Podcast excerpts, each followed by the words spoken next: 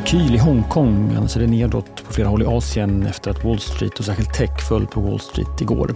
Stockholmsbörsen ser ut att få en försiktigt positiv öppning. Det är tisdagen 27 juni. Du lyssnar på Din Morgonkoll. Jag heter Alexander Klar. Det spretar på de asiatiska börserna. Tokyobörsen tappar 0,7 procent medan Hongkongbörsen stiger 1,5 procent. Även börserna i Fastlandskina lyfter nästan 1 procent. Särskilt fastigheter går bra. Kinas premiärminister Li Qiang har under natten talat vid World Economics Forums möte i Kina. Flera rapporterar om att marknaden hoppats höra signaler om nya stödåtgärder. Inga konkreta besked kom om nya stimulanser men den kinesiska premiärministern sa att det kommer att rullas ut mer effektiva policyåtgärder för att expandera den inhemska efterfrågan. Och Chang sa också att Kinas BNP-tillväxt under det andra kvartalet kommer att vara högre än under det första och man kommer att nå tillväxtmålet för helåret på 5 procent från andra världsledare så har Vladimir Putin talat för första gången sedan helgens dramatik där Wagnergruppen marscherade mot Moskva under några timmar. Putin kallade fortsatt ett upprorsförsök och att de som låg bakom kommer att straffas. Samtidigt sa han att många soldater i Wagnergruppen är patrioter och erbjöd soldaterna att ansluta sig till ryska armén eller att få en fristad i Belarus. Wagnergruppens ledare Jevgenij Prigozjins namn nämndes inte under talet.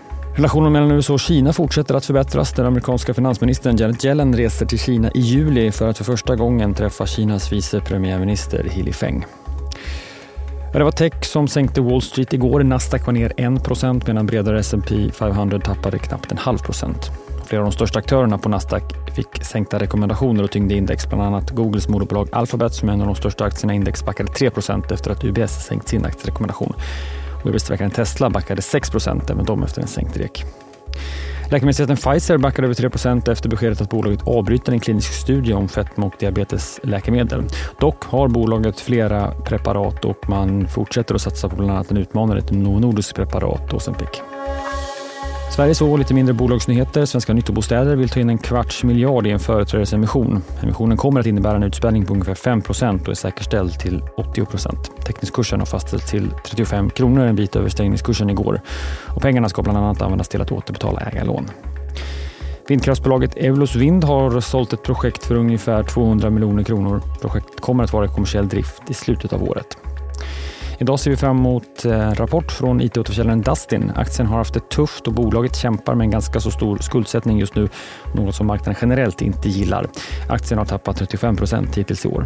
Rapporten släpps klockan åtta. Och då får vi också svenska producentpriser. En stund senare Börsmorgon. Dustin intervjuas i programmet och vi släpper som vanligt Börsmorgon även som en podd senare under förmiddagen. Och från imorgon onsdag så sänder Börsmorgon från Almedalen. Vi gästas under veckan bland annat av Johan Torgeby, VD för SEB. Även deras VD Knut Rost kommer dit, liksom ekonomen Annika Winst och Alexandra Stråberg, liksom Alfa Lavals VD Tom Eriksson. Och så kommer Petter Stordalen förbi vår scen. Gör det ni också om ni är på plats eller lyssna eller titta på Börsmorgon som vanligt. Din Morgonkoll kommer som vanligt igen imorgon på återhörande. Jag heter Alexander Klar.